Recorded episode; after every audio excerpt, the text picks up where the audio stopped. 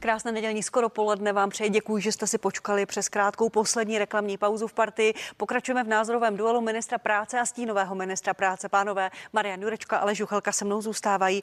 Eh, pánové, pojďme otevřít ještě jedno téma.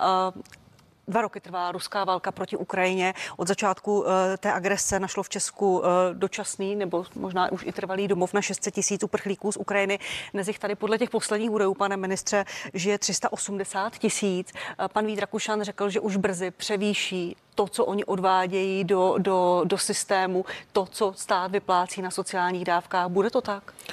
Tak jednak chci říct na úvod, když to vlastně den po tom smutném výročí, že to, co Česká republika, Česká společnost, eh, všichni za ty roky jsme odvedli, je především motivováno pomoci někomu, kdo opravdu tu pomoc potřebuje.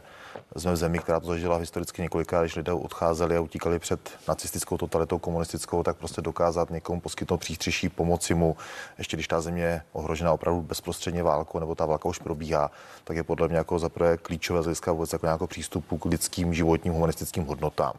Pokud se podíváme na ta čísla, tak ta čísla jsou opravdu v tomhle ohledu naprosto zřejmá, protože v tom prvním a druhém roce opravdu ta pomoc, kterou jsme poskytovali především hlavně v rámci humanitární dávky, tak převyšovala to, co ukrajinští uprchlíci s dočasnou ochranou vraceli z hlediska trhu práce.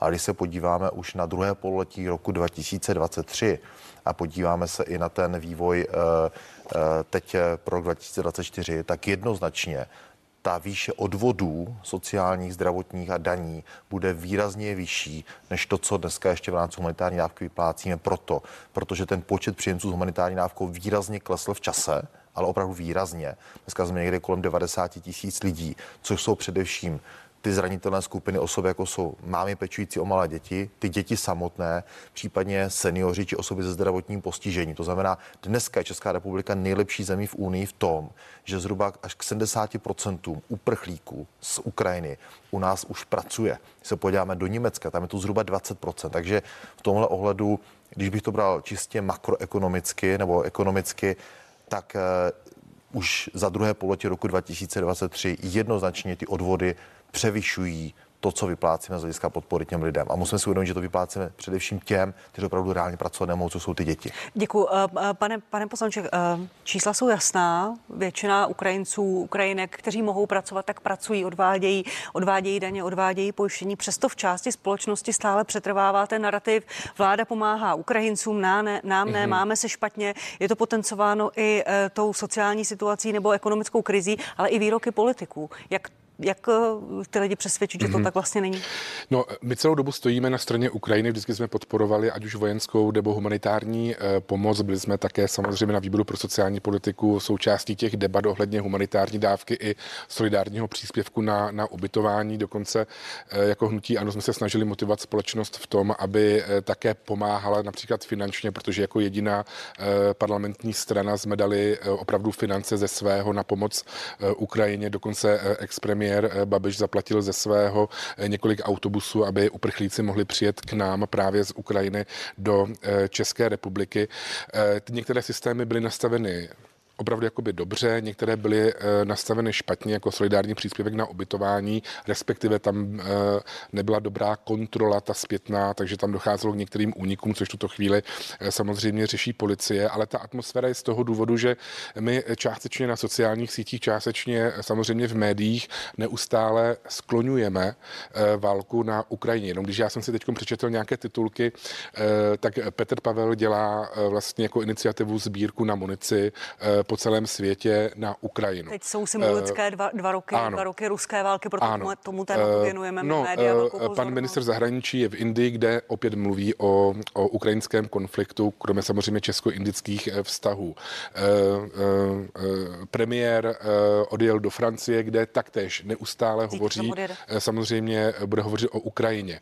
Takže pořád, když čteme tady tyto, eh, tyto titulky, tak eh, já mám pocit, že ten občan potom má eh, ten pocit, že tato vláda prostě má Ukrajinu jako totální prioritu a opravdu upozaduje ty problémy, které v České republice máme. Říkám, že ten pocit takový to může být, protože já všude na všech různých platformách, jo, pan minister Rakoušan se setkává při debatách s Ukrajinci, já při tomu nic nemám, jenom říkám, že tady tento, že tady tento pocit se může stoprocentně i díky tomu, co se děje na sociálních sítích a v médiích u českého občana vyvolat. Pane ministře, pojďte na to reagovat. Když se podíváme podle toho posledního průzkumu agentury STEM, eh, Češi stále podporují pomoc, eh, pomoc uprchlíkům z Ukrajiny, ale když eh, se jedná o přístup k ruské válce na Ukrajině, tak dvě třetiny Čechů by si přáli, aby se válka rychle ukončila i za cenu územních ztrát Ukrajiny. Jak udržet tu podporu? Jak by vláda měla komunikovat tak, aby lidé neměli pocit, že vláda řeší pouze Ukrajinu a zapomíná na domácí problémy? Tak myslím si, že v tom úvodě tohoto tématu jsem to i já se snažil takto zarámovat, aby jsme si byli vědomi toho, že dneska už tady není ta pomoc, eh, která by byla kryta jen z peněz českého poplatníka. Dneska na tu pomoc výrazně ti pracující uh, ukrajinští uprchlíci vydělávají, převýšila, uh, převýšily ty jejich odvody, to, co vyplácíme ze státního rozpočtu a navíc jsou tady ty další pozitivní benefity. Mimochodem těch lidí pracuje dneska kolem 120 tisíc lidí na českém pracovním trhu a je to třeba klíčové pro některé konkrétní obory. My dneska víme, že prostě máme obrovský problém ve zdravotnictví, v sociálních službách, takže tito, li- obecně. tito lidé obecně jsou důležité, protože třeba nám pomáhají starat se o nás samotné nebo o naše naše děti nebo o naše prarodiče, když někde takovou službu potřebují. Ale zároveň samozřejmě ano, možná je to i díky tomu, že ta média třeba koncentrují pozornost eh, víc na některé věci, než na některé jiné, které se stejně dělají. Hmm. Ta pomoc eh, v pohledu třeba právě i mm, pomoci v rámci sociálního systému České republiky za poslední dva roky pro české občany výrazně, ale výrazně narostla, narostla nad inflaci. Ale co je potřeba ještě říct k tomu ukončení? Já bych si přál, aby ta válka skončila ze dne na den. Aby Putin prostě řekl, odcházím z Ukrajiny, respektuji územní celistvost, doplatím škody, které jsem způsobil a uh, samozřejmě nedo, nevy, nevyrovná nikdy ty ztráty na těch deseti tisících obětí nevinných lidí, ale problém je v tom, že udělat to za cenu toho, že se přenechá to území, které dnes e, je okupováno e, ukrajinským vojáky, je velký problém, protože i čeští občané v anketě, která běžela tento týden, se jasně, jasně tam četl, když se ptali, přistoupili byste na podmínky e, e, míru který by v případě České republiky za cenu toho, že byste obětovali část území České republiky, no tam se ti občany vyjádří naprosto jednoznačně přes 80% z nich, že by na takovéto podmínky nepřistoupili. Vente si, co jsme si prožili minulé století. Takže ano, na jedné straně ta emoce, ta pozitivní, chci, ať ta válka skončí. Ta válka je nesmyslná. To, co rozpoutalo Rusko, fakt nedává žádnou logiku. Ale prostě já zase i chápu tu zemi jako takovou. Byly dány nějaké záruky. Byla tady nějaká deklarace mezinárodní, která uznávala celistvost z Ukrajiny. Hranice. Jo, jo, to... Ta Ukrajina se vzdala svého jaderného arzenálu. Jako budu to, to rozebírat s pány to, to není tak jednoduchá debata. Je, je, ještě říct jednu věc, protože vlastně jakoby tato vláda pořád tu ukrajinskou eh, kartu používá eh, právě jakoby i uvnitř eh, prostě té české politiky, protože vidíme, že každý, kdo nesouhlasí s touto vládou, tak je okamžitě onálepkován jako ruský troll a dezolát. A tady jsme to zažili během těch zemědělských stávek, demonstrací několikrát z úst, z úst právě vládních představitelů. A opravdu já bych chtěl apelovat na vládu, aby už jakoby neřešila právě tu, tou ukrajinskou kartou jakoukoliv vnitřní politiku, protože ten, ten svár, tu nenávist, to rozdělení do společnosti tady přinášíte vy. Když uh, zemědělci stávkují, tak okamžitě jsou dezoláti. Ještě pan Křeček tady říkal. Marek Výborný, Petr Fiala. Uh, slyšel jsem to z úst několika vládních představitelů. Takže to, tu atmosféru ve společnosti vytváří právě tu protiukrajinskou uh, Rozumím. Tady tato vláda. Pa, pane ministře, tento týden Bohužel. byly dvě ty zemědělské demonstrace a uh, pořadatelé té pondělní opravdu byli označováni panem premiérem, že jsou to podporovatelé Ruska. Není to opravdu nebezpečné protestující lidi, jakkoliv takto nálepkovat, označovat je za, za podporovatele Kremlu pátou kolonu, protože Ale... pro některé lidi tam opravdu demonstrovali zemědělci, to může být jenom ideologie bez racionálních argumentů. Ale já myslím, že je důležité i v takovéto složité situaci pořád odlišovat kdo na té demonstraci kdy je kdo ji organizuje, kdo ji svolává a kdo tam potom mluví. I ti samotní pondělní zemědělci se v polovině toho pondělka významná část z nich zvedla a z Prahy odjela a řekla s těmito lidmi a s tímto způsobem protestu, který se odehrál na Malostranské náměstí, nechceme my no. nic mít společného. Mimochodem, mimochodem, to jsem zaregistroval od některých politiků, ano, že tohle reflektovali, co se stalo v pondělí. Já. A já si myslím, že jako v okamžiku, kdy vidíme, co se dělo ve čtvrtek, tak já tady jednoznačně jako bývalý minister zemědělství říkám, tomu, co říkají zemědělci a jaké mají výhrady vůči společné politice a tomu nárůstu byrokracie administrativy za ten poslední rok té nové společné zemědělské politiky, tak tomu jednoznačně rozumím a jasně také říkáme, říká to náš ministr zemědělství Marek Výborný, premiér se se zemědělci potkal s ministrem zemědělství minulý týden, eh, bude teď eh, v pondělí eh, jednání Rady ministrů zemědělství v Bruselu a rozhodně děláme všechno pro to, aby se tahle nesmyslná byrokracie podařilo ji výrazně snížit, odbourávat ji a zjednodušovat ten systém pro ty zemědělce, protože není normální člověk, který dělá na poli ve stáji, odvede tam 12-16 hodin práce, má ještě potom dělat eh, den, no. Hodinu nebo dvě eh, admi, administrativu. Tak. A ten ale, tento člověk ale, přijede v pondělí na demonstraci, ale, ale, jeho onálepkuje, ale, ten samý ale, člověk, můj kamarád, ne, přijel ve čtvrtek, ne, ne, už nepřijel na traktoru, ale přišel ja, na tom demokratickém jasně, traktoru. Jasně, nebyla tam, nebyla tam paušalizace. Bohužel. Ne, počkat, nebyla tam paušalizace. Bohužel. Jasně se tam od, odlišoval o to i vyjádření premiéra, i Marka Výborného jako ministra zemědělství v tom, kdo, kde, v jaký moment za tím protestem pondělním stál a kdo tam mluvil. Protože když se podívám na ty transparenty, které byly v pondělí na Malostranské náměstí, tak ty byly za hranou. Jestliže tam někdo křičí na někoho jiného, že má jít do plynu, to mě fakt nepřijde v pořádku. A to bylo, to bylo za hranou. A část zemědělců to v pondělí pochopila a z Prahy se zvedla a od Těšnova, od ministerstva zemědělství odjela a řekla, my už na tom Malostranské náměstí s těma lidma, kteří a oni sami zemědělci použili, použili pojem, ukradli nám ten protest ukradli nám ten protest. Takže to je potřeba já odlišovat. Rozumím, ale já mluvím rozho- o té atmosféře, kdy vy tady neustále někoho nálepkujete. já mluvím o atmosféře, kdy přijdou demonstrující mluvím na Malostranské náměstí. lidí, kde vy křičí, okamžitě vnitřní protest a demonstraci křičí, okamžitě označíte křičí, za tu prokremelskou, křičí, tu protiukrajinskou. Pane, pane kolego, křičí na jiné nesouhlasné názory, že mají do plynu. S tím vy souhlasíte? Takové, na, takové, Nechte takové toho, výkřik, pane ne, ministře, pane, pane, toho, vy samozřejmě víte, že ne. A my, uh, my uh, neříkáme, že uh, tady, já, já mám toho jednoho zemědělce na paměti, vždycky. Toho svého kamaráda, který tady přijel jak v pondělí, tak ve čtvrtek. Přijel, odevzal se nějaký manifest panu ministrovi Výbornému. Ten, když jsem četl, tak nic uh, uh, pro ruského nebo proti nebo pro kremelského tam není. To je jenom politici, Ale jako jste vy a věcné, ostatní ve vládě, ve vždycky rovině, dokážou někoho takhle ne, onálepkovat, ne, ne, včetně pana ministra ne, Vondry, počkat, který na vašem počkat, místě jsem, tady dal nějaký pamflet a rozvědčicky tady pana, jako... Pana europoslance ten dopis, eh, jsem, ten dopis jo, dal tady s tím, že není A je to hrozné, prostě, co se Já jsem nikdy nikoho nenálepkoval. Jasně jsem tady řekl, že tak to řekněte u vás vašich ve vládě, rozumím, to nedělají, protože potom ti lidé nasloucháme a ty věci řešíme, pocit, ale nemohu prostě mlčet k tomu, když někdo jiný tam brutálním způsobem mluví o jiných lidech s nesouhlasným názorem takovým způsobem, že je poslá do plynu. To je zahranou. To je zahranou. Pánové, Já souhlasím. pánové, mnohokrát vám děkuji za zajímavou ke konci emotivní diskuzi. Pan Marian Jurečka, pan Aleš Juchelka byli mými hosty na shledanou. Děkujeme za pozvání. Za chvíli, tady, za chvíli tady ve studiu přivítám čtveřici pánů Jan Bartošek, Ondřej Kolář, Jaroslav Bžoch, Lubomír Zaorálek. Budeme pokračovat i v tématu, protože jsou to dva roky, kdy Rusko agresivně zaútočilo na Ukrajinu.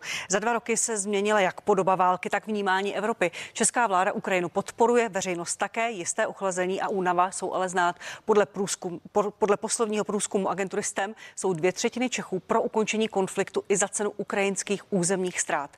Jak by měl Západ pomáhat? Může víc, rychleji, jak porazit Vladimíra Putina? Na to se budu ptát za chvíli. Ráno dorazili do Kijeva lídři Itálie, Kanady, Belgie a Evropské komise, aby podpořili Ukrajince. Budeme dál podporovat Ukrajinu a dnes také podepíšeme bezpečnostní záruky, protože věříme, že na Ukrajině bojujeme i za naši svobodu a naše národní zájmy. Oficiální projevy zazněly na letišti v Hostomelu, které se Ukrajincům před dvěma lety podařilo ubránit před ruským výsadkem. Nikde žádné davy, jen malá delegace v pochmurném počasí. Dnes jsme tady, abychom vám řekli, že Evropa dál stojí po vašem boku tak dlouho, jak to bude potřeba. S další finanční podporou, další municí, dalším tréninkem vašich vojáků, další protivzdušnou obranou a dalšími evropskými investicemi do ukrajinského obraného průmyslu. Jinak si ale smutné výročí Ukrajinci připomínali hlavně soukromně. Dnes má bohužel každý z nás někoho, po kom truchlí a bude chtít uctít jeho památku. Bylo to 730 dní bolesti, ale zároveň také 730 dní naděje pro spravedlnost. Zvítězíme.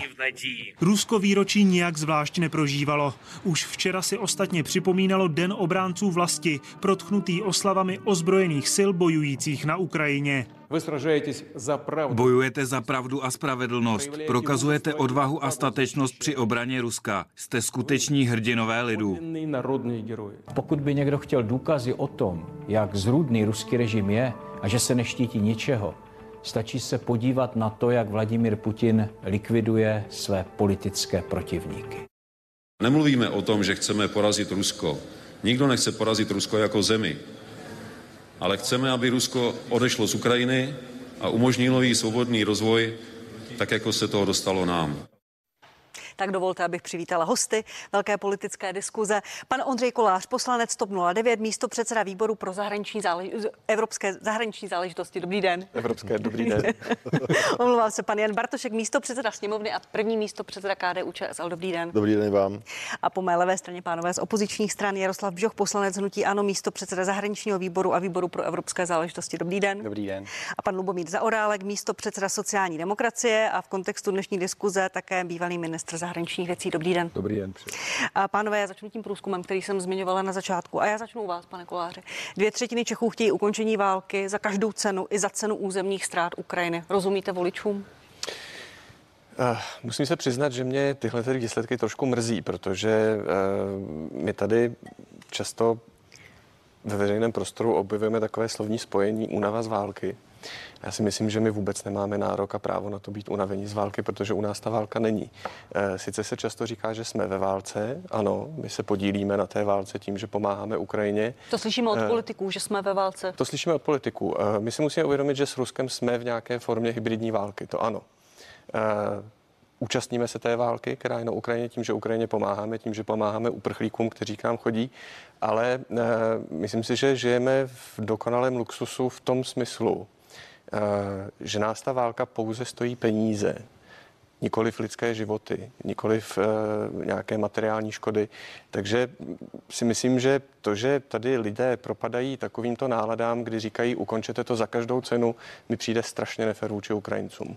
Děkuji, pane, pane poslanče Pšuchu. Jak vy rozumíte voličům, když lidé říkají, jinými slovy, už se na to nemůžeme dívat, už to skončíte i za cenu, že Ukrajina přijde o ta okupovaná území a zhruba jedna pětina už? A já tady mám trošku odlišný názor než kolega Kolář. Já si nemyslím, že to je z toho, že lidé jsou unavení válkou, jak se říká. Já si myslím, že to prostě je z toho, že mají strach, protože ta válka je dva roky. Dva roky sledujeme ve zprávách, v médiích, všude, co se za zvěrstva na Ukrajině děje. A neustále také posloucháme i náčelníka generálního štábu, který neustále mluví o válce, o přípravách na válku. Takže já si nemyslím, že to je únava. Já si myslím, že prostě lidé s tou mají to jenom strach. realistický pohled, musíme se připravovat. Rusko má, má plány, mluví o nich veřejně představitelé Kremlu, nemá, ne, nemá vlastně pan Řecha pravdu? Ne, on je samozřejmě správně, ne, to nechápěte mě špatně, ne, samozřejmě správně, armáda to má, má být připravená na to bránit svoji zemi, to musí být každá armáda, kterou má jakýkoliv stát, to je správně. Ale my neustále v těch médiích to slyšíme neustále dokola dokola. Já si myslím, že v tuto chvíli mají mluvit politici, ne náčelníci generální štábu, kteří prostě jsou vojáci a mají tu mluvu úplně jinou. Tak dokáží ty lidi vystrašit. Takže já si nemyslím, že to je únava z té války. Je to samozřejmě dlouhá doba, jsou to dva roky, takže únava nějaká může být, ale spíše to už začíná být a převádět se to v ten strach z těch lidí, co může následovat, když to bude trvat další roky. Děkuji, pane místo předsedo Bartošku. Podpora ukrajinským uprchlíkům ta zůstává stejná, ale roste ta, ta, ta, ten pocit Čechů ukončit tu válku i za tuto, i za tuto cenu. Jak vy rozumíte voličům, občanům? No, je důležité lidem říkat, co to v praxi znamená. My jako Československo jsme měli a máme historickou zkušenost, že v okamžiku, když ustoupíte agresorovi a postoupíte mu pohraničí, což tehdejší Československo udělalo, a světové mocnosti řekli, jasně, to je to, co přinese ten mír, Němci si vezmou jenom kus Československa, se naprosto ukázalo jako liché, falešné a lživé a stejným způsobem postupuje Putin. Ta válka netrvá dva roky, ona trvá už deset let. Válka začala tím, že se zabral Krym, že Rusko anektovalo Krym, nikoho se neptalo a řeklo, Krym je náš a ukradlo kus Ukrajiny. To znamená, není to nic nového a je potřeba lidem vysvětlovat, že diktátoři typu Putina jakákoliv vyjednávání berou jako slabost, nikoliv jako prostor pro jednání míru. To znamená, v okamžiku, když ustoupíme, tak nebudeme hledat mír, prokážeme slabost a Putinovi ukážeme, že když bude drzej, agresivní, sprostý a bude zabíjet civilisty, tak se tomu nepostavíme. To je špatná strategie. Děkuji. Pane, pane místo předsedo za Orálku, 70% lidí by tu válku ukončilo i za tu cenu uh, územních ztrát, za cenu toho, co si diktuje Vladimir Putin. Jak jim rozumíte těm lidem? Rozumím velmi dobře pokrytecká politika našich elit politických. Když vy se vydáte do nějakého takovéhoto podniku, tak musíte vědět, že se schopni udržet podporu veřejnosti.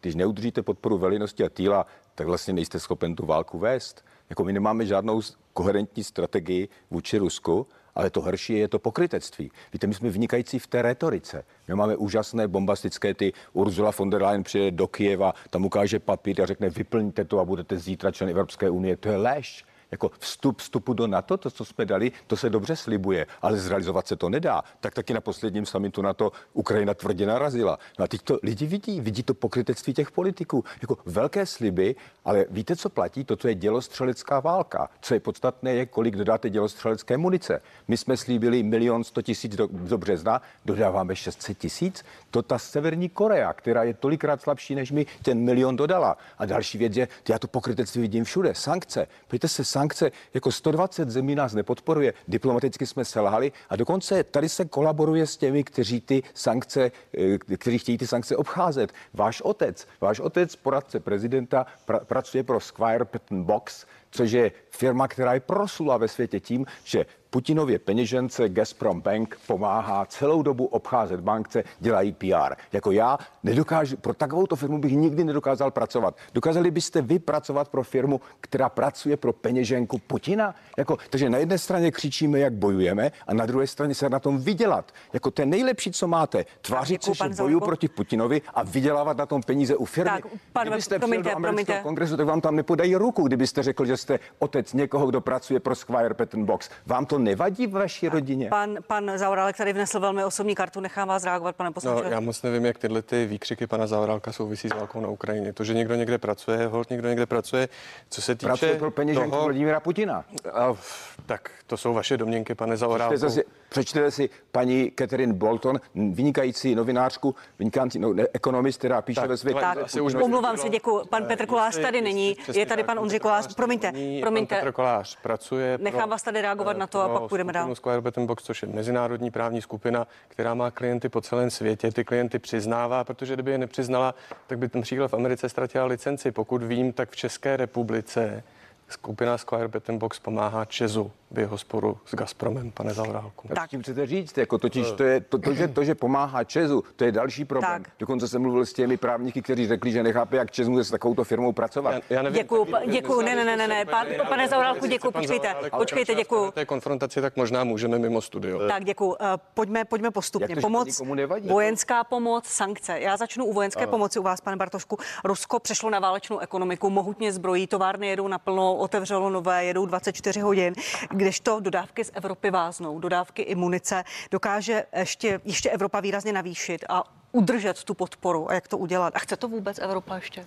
Jo, krátká reakce, pane Zaorálku, je nečestné a nesportovní mluvit o někom, kdo zde není přítomen. Tohle se nedělá. Další věc, další věc, já budu, pokračovat, já budu pokračovat. Já budu, já budu pokračovat. Uh, dodávky váznou. Rusko na letošní rok vyčlenilo mezi 30-40% státního rozpočtu čistě jako válečného rozpočtu. To je samozřejmě velký objem peněz. Putinovi jde o prezidentské volby, udržení moci. Vidíme to, jakým způsobem se chová k opozici, kdy uh, nechá zavraždit opozičního politika Navalného. A Evropa bohužel uh, se neprobudila ještě z představy, že většina konfliktů lze řešit mírově, dohodou, Bohužel, přestože domácí průmysl, obraný průmysl navyšuje výrobu. Stále ukazuje- to nestačí.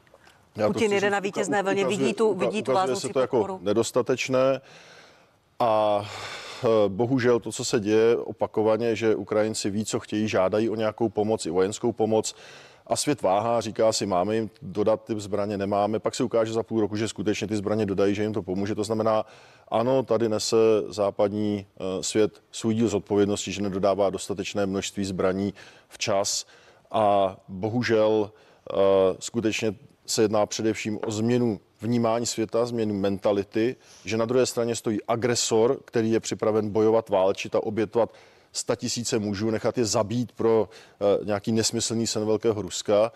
a Evropa čeká, Evropu čeká podle mě zásadní změna v obrané strategii, v obrané spolupráci a budování vlastních kapacit. Ale, ale co se musí stát? Ta válka trvá dva roky, vstupujeme do třetího roku. Zmínila jsem, Rusko mohutně zbrojí, dodávky z Evropy váznou, Ukrajina, Ukrajina, to není dobře a Putin to vidí, jede na nějaké vítězné vlně a ten narrativ v tom, v tom Rusku je takový, že Ukrajina prohrává. Je potřeba Západ říct, prohrává. že český prezident Petr Pavel přišel s řešením dělostřelecké munice. To vypadá, že to je plán, který máme a který realizujeme. Co se týká českého obraného průmyslu, tak tam se e, náš obraný průmysl několikanásobně zvýšil svoji produkci a vypadá to, že i v rámci Evropy jednotlivé firmy a státníci se procitají v tom, že bude skutečně potřeba začít eh, mnohem víc podporovat obraný průmysl a je zcela legitimní říct, že 2% HDP na obranu bude minimum pro všechny evropské státy.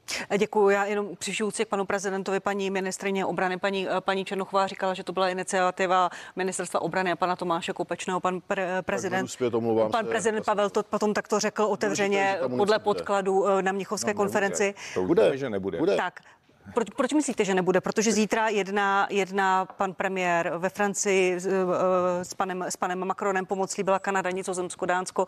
Jedná se o 800 tisíc nábojů za 35 miliard korun no, zhruba. Tak to je Francii, proto, protože to Francie odmítla a není jediná, je Řecko a jsou další státy, které to odmítly. Vlastně ta, to jde o to, že to musí někdo zaplatit. Je to 35 miliard. Ukázalo se, že když se jednalo o tom na úrovni Unie, tak se nedohodli, protože jsou státy proti.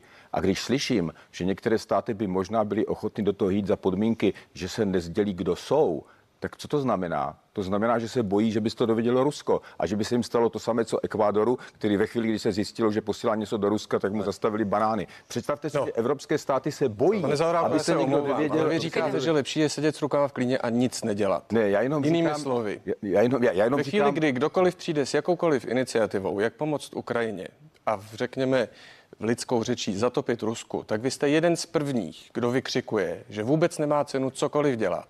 Kde jste protože na to přišel, stejně tu válku prohrajeme. Já říkám pravý opak. strašné řeči. Ne, ne, ne, ne vlastně jako... Tak, pánové, morálku. pánové, promiňte, ten, pojďte, pojďte od té osobní roviny. Pane, ne, pane, pane, pane Zaurachu, pane, pane Koláři. Já říkám, já říkám, já říkám tady tohle. Jako, mně připadá, že to, co děláme, je, je, my, se, rozumím, my jsme řekli, že schválili jsme pracně 51 miliard. Dobrá, takže nemáme dělat nic. Ne, ne, já říkám, že neděláme no, nic. Neděláme celou dobu říkám, že Aha. neděláme nic. 51 miliard. Přišla s iniciativou. to dopovědět. Počkejte, počkejte, pane, pane, pane Zaurálku, pane Koláře. Víte, kolik Rusko dneska vyrábí dělostřeleckých nábolů? 4,5 milionu. Tato iniciativa se týká 800 tisíc. Není na ní dohoda v Evropě a vzhledem k tomu, že... se hledá.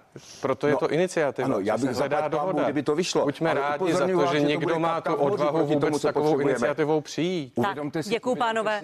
Děkuji pánové. Pane Zaurálku. Které jsme schválili jako Evropská unie, je zlomek toho, co by bylo třeba pro Ukrajinu. Děkuji. Děkuji, pane poslanče Bžuchu. Jsou naprosto nedostatečné. Paní Černochová řekla, pane Zaurálku, prosím. respektovat. Pane, pane, prosím, pane Zaurálku, prosím, pane Bžuchu.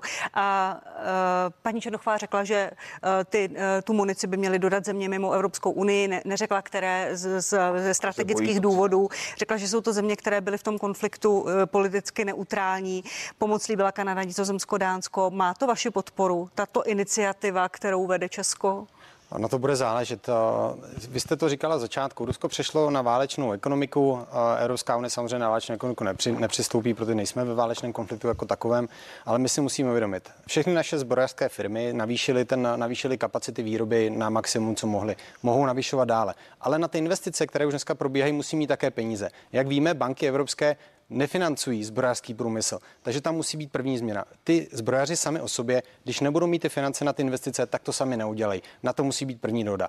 Tady ta iniciativa je samozřejmě v pořádku. Na druhou stranu se domnívám, že pokud my to máme nakupovat, musíme zase sáhnout do vlastních rozpočtů, když tu munici vyrábíme tady, tak se samozřejmě ty finance drží v Evropské unii. To je to, o, který, o co jde několika státům, kteří to nechtějí. Řecko, Francie. Což je logické, protože když už chceme do toho investovat, tak oni chtějí, aby to zároveň zůstalo tady, tady v Čechách. Je to teda v Čechách, v Evropské unii. Je to sice smutné, ale to tak. Prostě ty státy mají své zájmy. A já chápu, že pokud se ta iniciativa a, podaří se najít nějaká schoda, tak my se budeme muset napříč Evropskou unii znova domluvit. Kde ty peníze na to vememe? Protože pokud se bavíme o balíkách pomoci Ukrajině, pokud se bavíme o balíkách na to, abychom mohli nakupovat munici, tak se musíme také bavit o tom, jaký zásah to bude mít do evropských rozpočtů a kolik země budou muset navýšit finance, aby jsme to byli schopni. A to je ta věc druhá. Uh, pane, ne, počkejte, počkejte, pane, pane Koláři, uh, je to až cynický pohled na tu válku, ale i pan Tomáš Pojar, eh, bezpečnostní poradce vlády, říká, že vlastně Česko na té válce vydělává, protože zbrojí, zbrojovky, jsou tam, jsou tam kontrakty.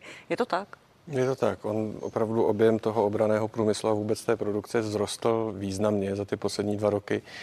A jakkoliv to zní cynicky, tak eh, je to holý fakt. Já si myslím, že ta částka je něco kolem 130 miliard, které se podařilo vydělat obranému průmyslu českému, což určitě není zanedbatelná částka.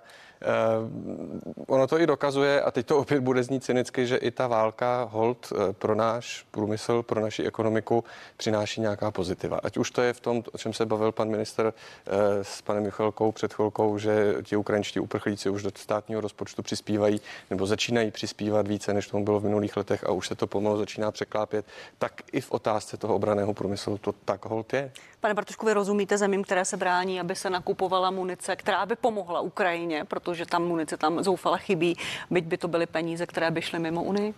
Popravdě nerozumím. Já vím, že se to týká například Francie a dalších, kteří upřednostňují domácí průmysl a říkají, uh, když tak budeme nakupovat, uh, řekněme, granáty, které se vyrábí na území Unie, ale není jich dostatek. A myslím si, že tyto země nadřazují své privátní zájmy nebo národní zájmy nad zájmem celosvětov, celosvětovým. Protože v okamžiku, když oni budou tlačit a budou říkat, dodáme jenom naše zboží, jako naše, na, naše granáty, zaprvé není jich dostatečné množství, ta výroba prostě nestíhá, Ukrajina to potřebuje teď a tady. Granáty dodané za, za rok jim budou naprosto k ničemu.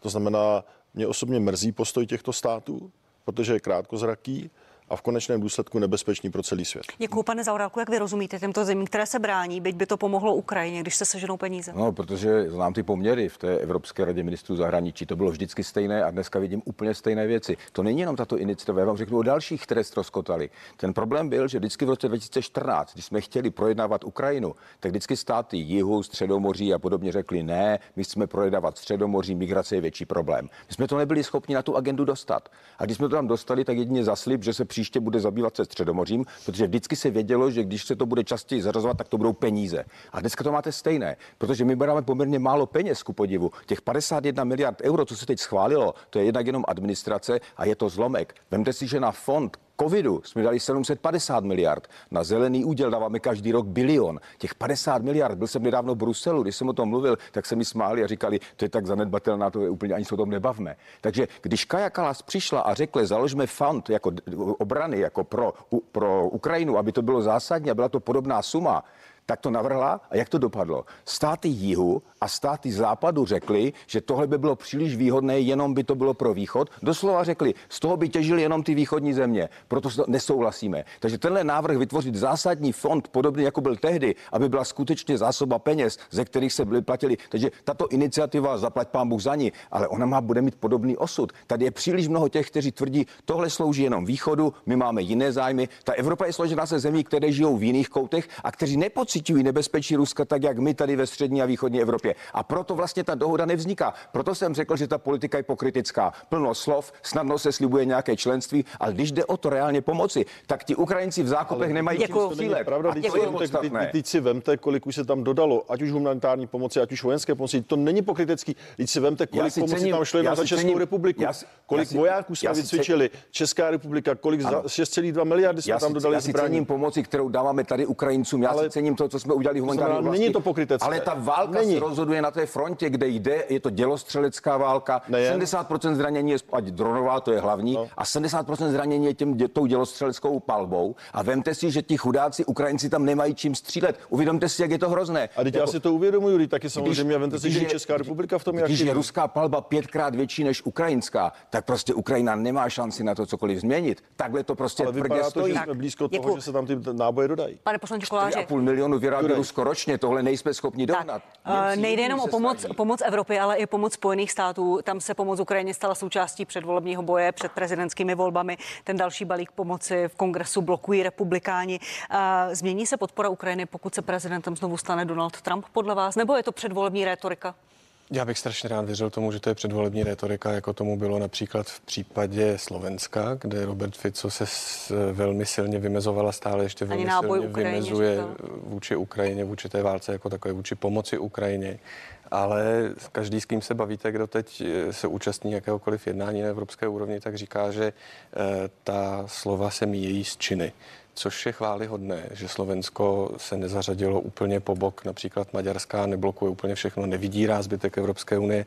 Co se týče Spojených států, tak po těch zkušenostech s Donaldem Trumpem já si myslím, že je na místě se obávat, ale nezůstat u těch obav, ale být i připraveni. To je něco, na čem se ku podivu shoduju s panem Zaorálkem, že Evropa eh, trošku usíná na Vavřínech a neustále spoléhá na to, že ji někdo vytáhne z brindy, lidově řečeno. Eh, neustále spoléháme na to, že ten velký americký bratr zase přepluje oceán a pomůže nám. Eh, ty časy už jsou dávno pryč a my musíme konečně tohleto pochopit, že mm, Spojené státy nás z té brindy nebudou tahat pořád dokola. Eh, já se obávám toho, že Donald Trump eh, nebude jako Robert Fico, že nezůstane pouze u těch slov, ale že možná přejde i k činům. To, co říká, tomu velmi nasvědčuje a myslím si, že opravdu je na čase, aby Evropa nepromarnila další z těchto těch budíčků, které, které dostala. Děkuji, pane poslanče Břuchu. Eh, Donald Trump na předvolebním mítinku řekl, že pokud některé evropské země nebudou plnit ta 2% povinná výdajů na obranu, tak jim Spojené státy nepřijdou na pomoc proti Rusku a dokonce tak eh, poměrně explicitně naznačil, že eh, by ještě Rusko ponoukal k tomu, aby zaútočili. 2% HDP jsou mandatorní výdaje, vaše hnutí, vaši poslanci to podpořili, včetně vás, do budoucna. Protože slyšíme už občas nějaké, ale vláda pomáhá Ukrajin, Ukrajin, Ukrajině a e, zvyšuje výdaje na, na obranu, ale například dáváte to do spojitosti s důchody. Není to nebezpečné toto spochybňovat?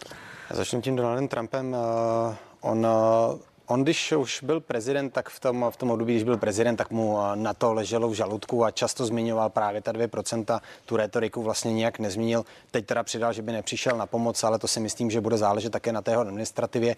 Ale víme, že on je nevyspytatelný, takže ta jeho twitterová politika, kdy se ráno zbudil, něco napsal na Twitter a pak to musela administrativa jeho nějakým způsobem eh, řídit a korigovat, tak to víme. Ale nemyslím si, že by to, byl, eh, že by to dopadlo až tak dalece, že by opravdu byl na tom, že nepomůže nějakému napadenému státu a já si myslím, že všichni chceme, aby nic takového hlavně nebylo.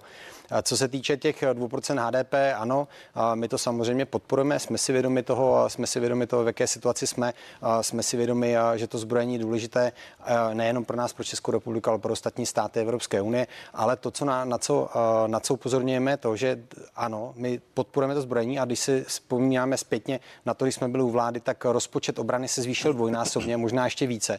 Takže my ale jsme, 2% povinné jsme, jsme neplnili. Měli jsme poprvé to letos by to mělo být díky tomu, díky tomu, že přišlo samozřejmě to, co přišlo na Ukrajině, tak se to samozřejmě urychlilo.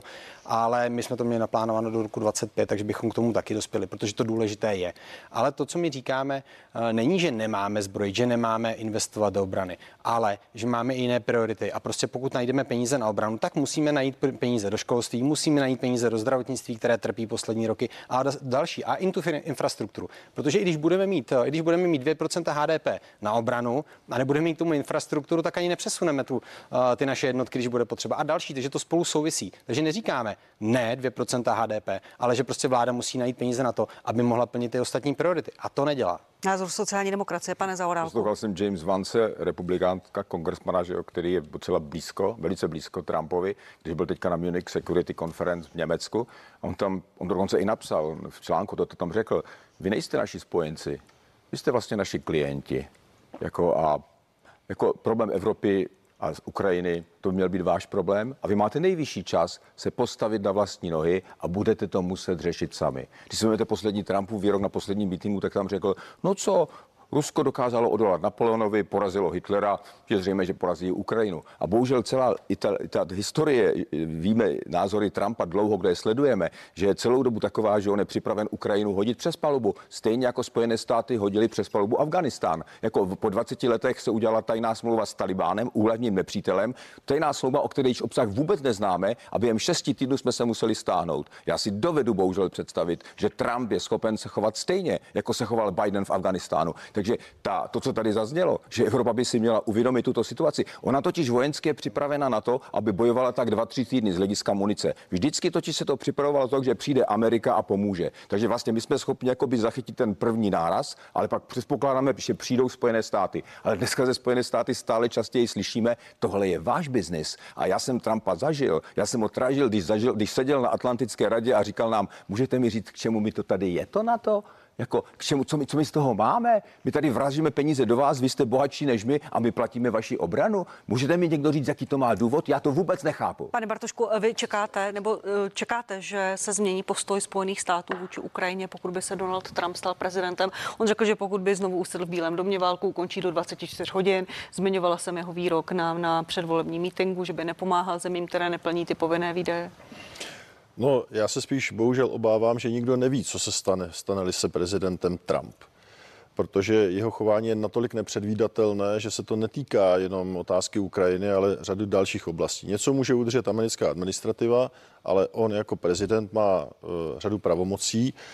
A ty jeho vyjádření, ať už realita bude jakákoliv, jsou velmi nebezpečná především v tom, že on řekne, státy, které nedávají 2% na HDP, mě vlastně nezajímají pak řekne, čemu je mi vlastně Severoatlantická aliance. No, jaký to je vzkaz pro Rusko? Jaký to je vzkaz pro Čínu? Protože celou dobu vlastně po druhé světové válce je světový řád a světový mír, a to je nejdůležitější, držen tím, že existuje Severoatlantická aliance jako skutečně nejsilnější vojenské spojení, obrané spojení vůči agresorům. V okamžiku, a, a to je pravda, nikdo nepředpokládal, že poprvé po druhé světové válce se Rusko rozhodne, nebo Putin rozhodne napadnout Ukrajinu v takovémto rozsahu, takto brutálně. A my jsme neměli a nemáme zatím bohužel dostatečně nastavený obraný průmysl pro obranu Evropy. A je to také mentalita evropská, kdy ta, eh, ten zásah do té mentality po první válce a i po té druhé válce, kdy Evropa dělá všechno pro to, aby se domluvila a hledala mírová řešení, tím pádem se v některých situacích stává slabou, bohužel, se ukazuje, že musíme změnit přístup, protože na druhé straně Rusko neakceptuje tento způsob politiky. Rus respektuje pouze to a zastaví se tam, kde prostě dostane pohubě. Sorry, že to takhle říkám. Prostě on půjde tam, kam až ho svobodný svět pustí. Teď to není jenom souboj v armád. Teď je to souboj o to, jak bude vypadat budoucí svět. Zda se bude respektovat právo a územní celistvost, anebo pouze právo silnějšího, které přijde a vezme si, co bude chtít. Peníze na obranu jsou jedna věc, 2% HDP, ale další věcou jsou, eh, jsou lidé, kteří by měli tu zemi bránit. Náčelník generálního štábu, pan Karel Řehka, uvedl v blesku, že je potřeba zvážit návrat vojenské služby. Pane Koláři, souhlasíte s ním? Za současné bezpečnostní situace? Vlastně ano, nějaká forma připravenosti nebo výcviku si myslím, že určitě na místě Česká republika by nebyla jediná, kdo by se k tomu vracel. Vlastně vidíme v Pobaltí, že pobaltské státy znovu zavádějí vojenskou službu. Některé státy od ní nikdy neustoupily. Otázka je asi, jakou formou by to bylo, na jak dlouho by to bylo, co všechno by se tam připravovalo. Já nevím, já už jsem z generace, která vojnu nezažila, se přiznám. Byl jsem poslední odvodový ročník a u toho odvodu jsem byl jenom vlastně na vojenské prohlídce nebo na té lékařské prohlídce. Uh, už jsem nikdy nenarukoval, když se to tak, jestli se to takhle dá vůbec říct. Uh, takže tu základní vojenskou službu jsem neabsolvoval. Uh, asi si nikdo nepředstavuje, že by se vrátilo to, co tady bylo v dobách Československé lidové armády, kdy lidi šli na dva roky někam do kasáren a ztratili tam část svého života. Já si myslím, že nějaká půlroční příprava, o které mluví i někteří, někteří, jestli se nepletu, opoziční kolegové, myslím pan Metnar nebo pan Brázdil jsou z hnutí ANO, jsou z toho, aby se něco takového zavedlo. Ale myslím si, že je potřeba začít už možná ve školách nějakou branou přípravou, která je ne na úplně dobré úrovni. A rozhodně to nevnímám jako nějaké strašení. Já si myslím, že ta připravenost je jedným z předpokladem pro to, aby ta společnost byla opravdu odolná. A ve chvíli, kdy nás tady vyleká Eh, to, že náčelník generálního štábu říká to, co je v popisu jeho práce, eh, tak se ukazuje, že ta společnost opravdu vůbec odolná není. Ono se to potom projevuje ve spoustě dalších věcí. Pane, děkuji, děkuji pane Břechu, vrátit v nějaké formě, v nějaké délce povinnou vojenskou službu? Já opravdu netuším, jak bychom to, jak bychom to momentálně udělali. Já nejsem jistý to, že bychom měli to zázemí, které by mohlo vrátit nějaký takovýhle nárůst eh, nějakých základních výcviků. Jestli na to máme kasárna, nevím. Po přechodu na profesionální armádu si myslím, že to na to nemáme a že na to nejsme ani připraveni. Když se, a další věc, když se podíváme na aktivní zálohy, ty máme, ale někdy je až hamba, když vidíme, s čím tam ty vojáci musí cvičit, nebo ty, co se do těch Hmm. aktivních záloh přidávají. Takže máme spoustu problémů, které bychom museli řešit předem, pokud bychom se chtěli vracet k nějaké části brané povinnosti. Nevím, jestli by to měl být půl rok, rok, tomu nerozumím, ale a, nejsem, nejsem, sobraného, nejsem sobraného výboru. Ale myslím, že na to nemáme teďka to zázemí, že na to nejsme připraveni. A jenom poznámka k panu kolegovi Kolářovi. Náčelník generálního štábu se má starat primárně o obranu, o, o, o to, abychom byli akceschopný stát ve vlastní obraně. Není to politik. Takže já si myslím, že tady ty věci, které řešíme my, máme nechat politikům a aby se generál, aby se generál trošku minul těm médiím a nebyl každý týden, každý týden a tou vojenskou retorikou mluvil právě k lidem, které straší. A to, že straší, i když budete na to sebelí připraveni, tak pokud vám začnou bouchat rakety nad hlavou, tak budete přece mít strach vždycky. Pardon, Takže já si myslím, že tady to, tady to nepatří a mají to dělat politici, ale ne generál. Jenom- Reakce pana Koláře, potom pan Zaorálek a pan Bartošek právě- povinné to vojenské právě služby vůbec nebojte. nevnímám jako strašení. Nalévání čistého vína není strašení a naše společnost opravdu, jak jsem říkal, ve chvíli, kdy nás vyděsí to, že náčelník generálního štábu řekne, je potřeba, abychom byli připraveni na potenciální válku, je úplně blbě. My se nesmíme dostat jako společnost do takového stavu, kdy nás vyděsí takováhle, takováhle pravda. Ale Jestliže chceme mír, tak musíme být připraveni na válku. To tak Promiňte, ale prostě vy je. opravdu nerozumíte i starším lidem, starší generaci, že když náčelník generálního štábu mluví o možnosti jaderné války, že ti lidé se bojí? Eh, Chápu, že lidé mají obavy z války, to je naprosto přirozené, ale to, že generál, náčelník generálního štábu říká, že musíme být připraveni na válku, není žádné strašení. Děkuju, Ale to pane- je přece jeho práce, to je, já to Eh, chápu, je to jeho práce, je to armáda, to je jeho práce, ale nemusí o tom žvanit každý týden přece v novinách, v televizi, protože pak tím Bohužel lidi jsme situaci, jeho je práce potřeba to, to je, armádu opakovat máme, máme jí důvěřovat, tak to je, dokola. ale tady to prostě není politik. Jenom při vší úctě, prosím, No. eh, pan, pan generální, pan uh, náčelník generálního To štábu, eh, za prvé tady není a za druhé tak to mluví, ne- bohužel bych expresivní výrazy. Pane Zároku, to- vrátit povinnou, povinnou vojenskou službu? To, to, rozumíte, to, mě to ale taky děsí. Já vám řeknu, proč mě to děsí. Mě děsí ta nekompetence a bezradost České armády a ministerstva obrany. Představte si, že před půl rokem se projednala koncepce výstavby armády, ve které jste nenašel o povinné službě ani zmínku. A za půl rok najednou se vyrazí něco o tom, že by byla povinná služba. To je neuvěřitelná věc, něco takového zavádět. To musíte mít, jak budete mít výzbroj, výstroj, výchovu, kasárny, které nejsou a podobně. Takže jenom tak to vystřelit. A tu myšlenku podporujete? Jak, může podporovat něco, co vlastně je předloženo jako výstřel někoho, kdo před půl rokem n- udělal koncepci výstavby, ve kterém o tom není ani slovo. Na to, to není otázka údolnosti, jak vy si myslíte. To je otázka toho, aby ta armáda nabízela něco, co dává smysl. Ne, že vás dneska ve výškově přijmou na střelecký kurz na 6 týdnů. Jako ta armáda vůbec není vytvořena jako systém, do kterého by někdo šel, protože nabízí určitou stabilitu, jistotu, statut a podobně. To je daleko těžší úkol. Dneska se studuje Švédsko, Finsko, ty jejich koncepce národní eh, bezpečnosti a národní obrany, kde zahrnují obyvatelstvo, ale to není věc, kterou můžete udělat tím, že to takhle vystřelíte. Jako přistoupit, ale jak to, že to není v té koncepci výstavby armády? Co teda ta armáda dělá, když předkládá něco a za půl rok to popírá? To mě děsí. Mě děsí to, že si tady neuvědomujeme, že jestliže armáda mít nějakým způsobem zahrnout společnost, být do toho, tak to musí být prostě připraveno a ne, že to takhle vystřelí. Jako takhle to opravdu jsou výroky strašení, protože tam, na tom si lidi udělají obrázek, že tady vlastně nikdo neví, co se má dělat. Podívejte se, jak, jak Děkuju. jsou připraveni na Tak, mobilizaci. s pane Bartošku, jak vy státu. vnímá- děkuju, Místo, děkuju, aby pane- děkuju, pane práci, kterou mají, tak místo toho straší lidi. Tak děkuji. Jak vy vnímáte Tak. ten výrok pana, pana Řehky? On opravdu silně zarezonoval v části společnosti Musí- i nesouhlasně. Musím říct několik věcí. Máme schopnou armádu připravenou bránit tuto zemi. Tato vláda činí všechny kroky, aby armáda byla dobře vyzbrojená a vycvičená a dále naplňuje rekrutační kvóty tak, aby jsme profesionální armády měli dost. To je první věc. Dále budujeme aktivní zálohy, to znamená říkat tady o tom, že armáda je v nějaké, já nevím, neřekl jste přesně destrukci, ale to prostě není pravda. Za druhé, ten svět se vyvíjí velmi dynamicky. Stejně tak, jako nikdo nepředpokládal, že prostě Rus napadne Ukrajinu, tak otázka toho, když říká náčelník generálního štábu, že čeká-li nás budoucí konflikt, které bude velké intenzity a velkého rozsahu s nějakou mocností, která bude patrně mít jaderné zbraně, tak v ten moment on definuje pouze to, co nás čeká.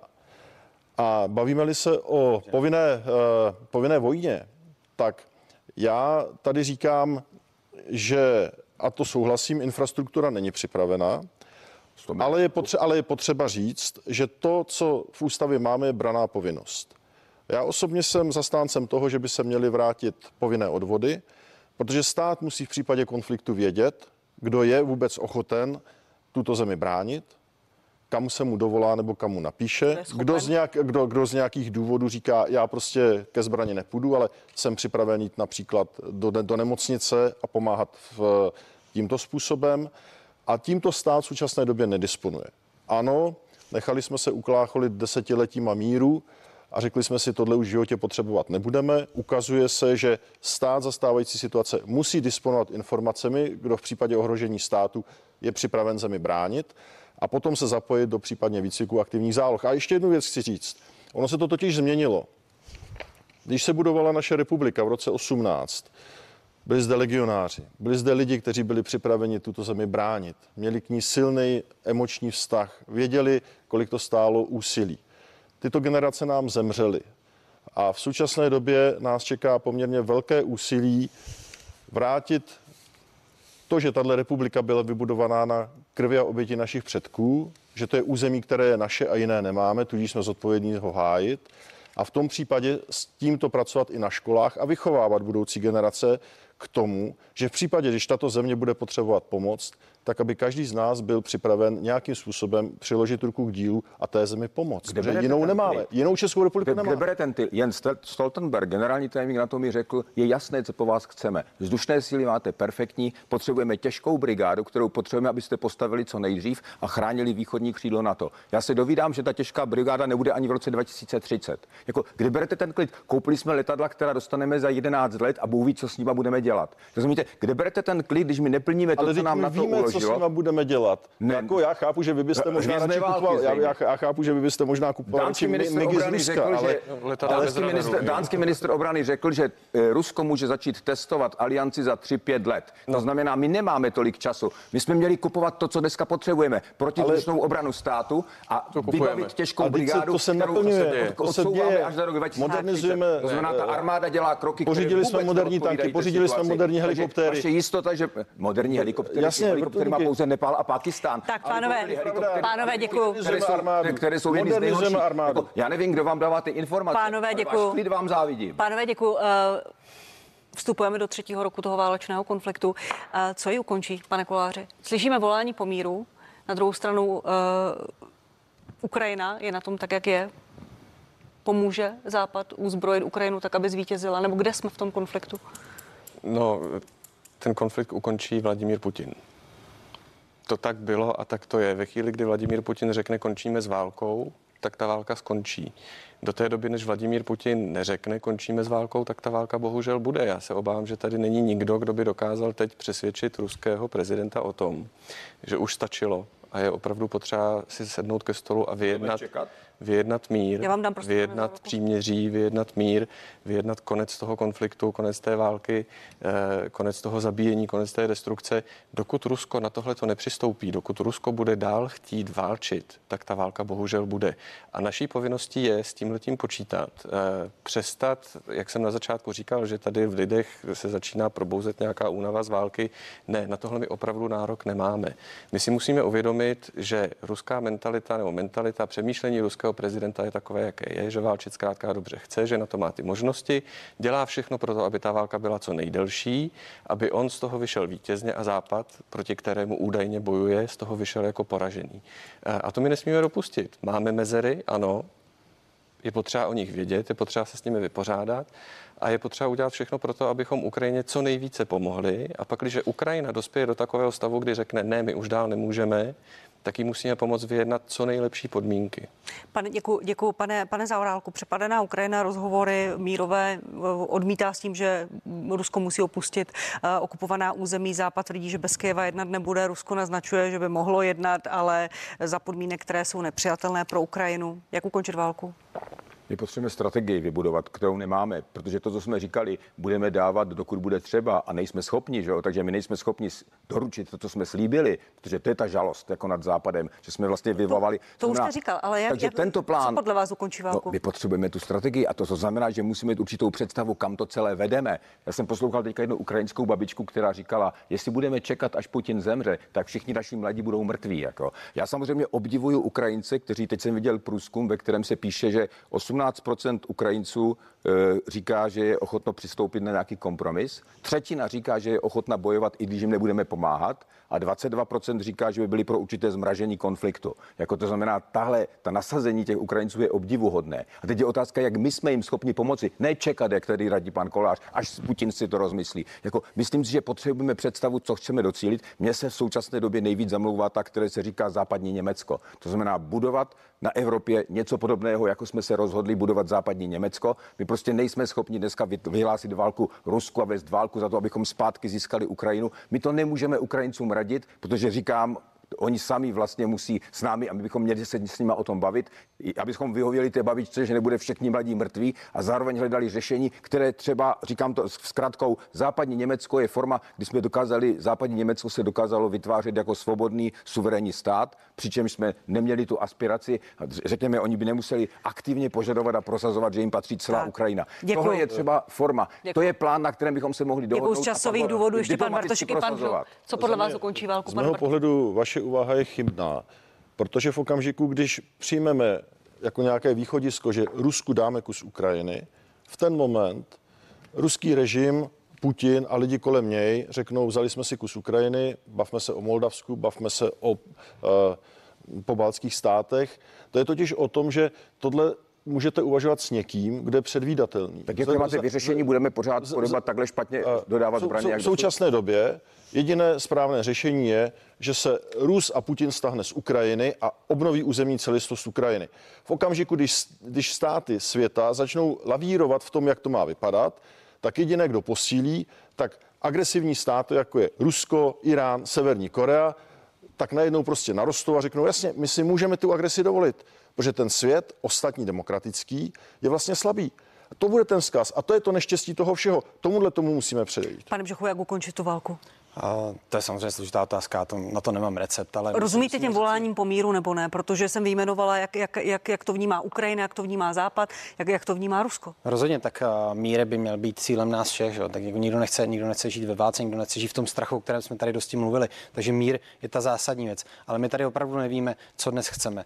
A to říkal to správně Luboš Zárálek. Ta, ta strategie je to Mluvíme často o tom, že Ukrajina musí zvítězit, ale co bude to vítězství? Samozřejmě si to musí říct Ukrajinci, bez nich to samozřejmě nepůjde, ty musí vědět, ty sami řeknou. A oni teď říkají, chceme celá ta okupovaná území, včetně Krymu zpět. Je, je to je to reálné, že se vrátí celá Ukrajina? Je to reálné? Nebo to vítězství může být to, že se stane to, co se stalo například v konfliktu korejském, že prostě zůstane ten konflikt zamrzlý, ale přestanou umírat lidé, přestanou umírat, přestane se tam vražit, přestane se tam střílet. Tohle si musíme říct, co má být tím cílem to, že vyhraje Ukrajina, ano, ale co to bude? Co to znamená? A to nevíme. Protože to, že by porazila Rusko, to se nestane. To asi ne, tak naivní nejsme, protože v tom konfliktu ona na Rusko ani tak neutočí, takže to asi se nestane. Tak co má být ta víra? A to si musíme říci, protože pak máme diplomaty, kteří mají zasednout za ten jednací stůl, tak jak to bylo například v tom konfliktu, který už jsem tady zmínil, a ty budou těch x, x desítek dní projednávat to, k čemu dojdeme. Ale musíme mít jasně vědět, musíme jasně vědět, co má být tím cílem. Musí to říct Ukrajinci, ale my jako západní státy se na tom stejně budeme podílet chtě nechtě. Pane Koláři. Já s tím souhlasím. A znova tady oba pánové zopakovali, jestli se teda nepletu, uh, že na to, abychom definovali, co bude to vítězství, potřebujeme Ukrajinu. Ukrajina si musí říct. Já jsem nedávno někde říkal, že se klidně může stát, že se ocitneme vlastně v době nové studené války. Na tom si trvám. Myslím si, že se svým způsobem hraje o to, kde v Evropě spadne ta nová železná opona, jestli to bude na Donbase nebo jestli to bude někde dál, na východ. A myslím si, že naším úkolem evropských států ale i Spojených států amerických, je najít tu odvahu uh, si tohleto uvědomit, že i tahle ta situace může nastat a být na ní připraveni a potom napnout všechny síly na to, aby opravdu to, co z Ukrajiny zbyde, bylo maximálně integrováno do evropských struktur, do těch západních Bude 80% struktur, by to mohlo být. Uh, a vytrvat v tom, aby ta území, která budou okupována Ruskem, se časem vrátila, protože i ta studená válka, kterou jsme zažili, jednou skončila. Ta železná opona se zvedla a ty nesvobodné státy v Evropě tu svobodu opět nabily. Takže ty úkoly jsou nejenom krátkodobé, dosáhnout toho vítězství, které si definují Ukrajinci, ale i dlouhodobé. A myslím si, že tam opravdu je potřeba, abychom trošku pracovali s tou naší mentalitou, která je příliš pohodlná a která odvykla tomu, že svět může žít v nějakém permanentním napětí. Ještě, ještě, Jednu větu už prosím jo, z časových důvodů, pane To riziko, které zde vzniká, je, že se bojuje o budoucí podobu světa a pravidel, který budeme respektovat. Že tady pak může vzniknout to, že Čína řekne, jasně, Tajvan je náš, my si ho vezmeme. Někdo si vymyslí jenom z pozice silnějšího, že mu něco patří a vezme si to. To je to nebezpečí, který zde může vzniknout. Já bych řekl, že před kterým já tady se opravdu nebojuje jenom o Ukrajinu, tady se bojuje o Evropu. Tady se bojuje o budoucí podobu zda Evropy a o to, jestli Pánové, pánové, mnohokrát vám, dě, pánové, mnohokrát vám děkuji. Ondřej Kolář, pan Jan Bartošek, Jaroslav Bžuch a Lubomír Zaorálek byli hosty partie. Naschledanou. Díky. A vám, milí diváci, děkuji, jste sledovali partii na CNN Prima News i na Primě. Budu se těšit opět za týden. Za chvíli přidáme další názory, komentáře v Partii Plus. Hezkou neděli přeji.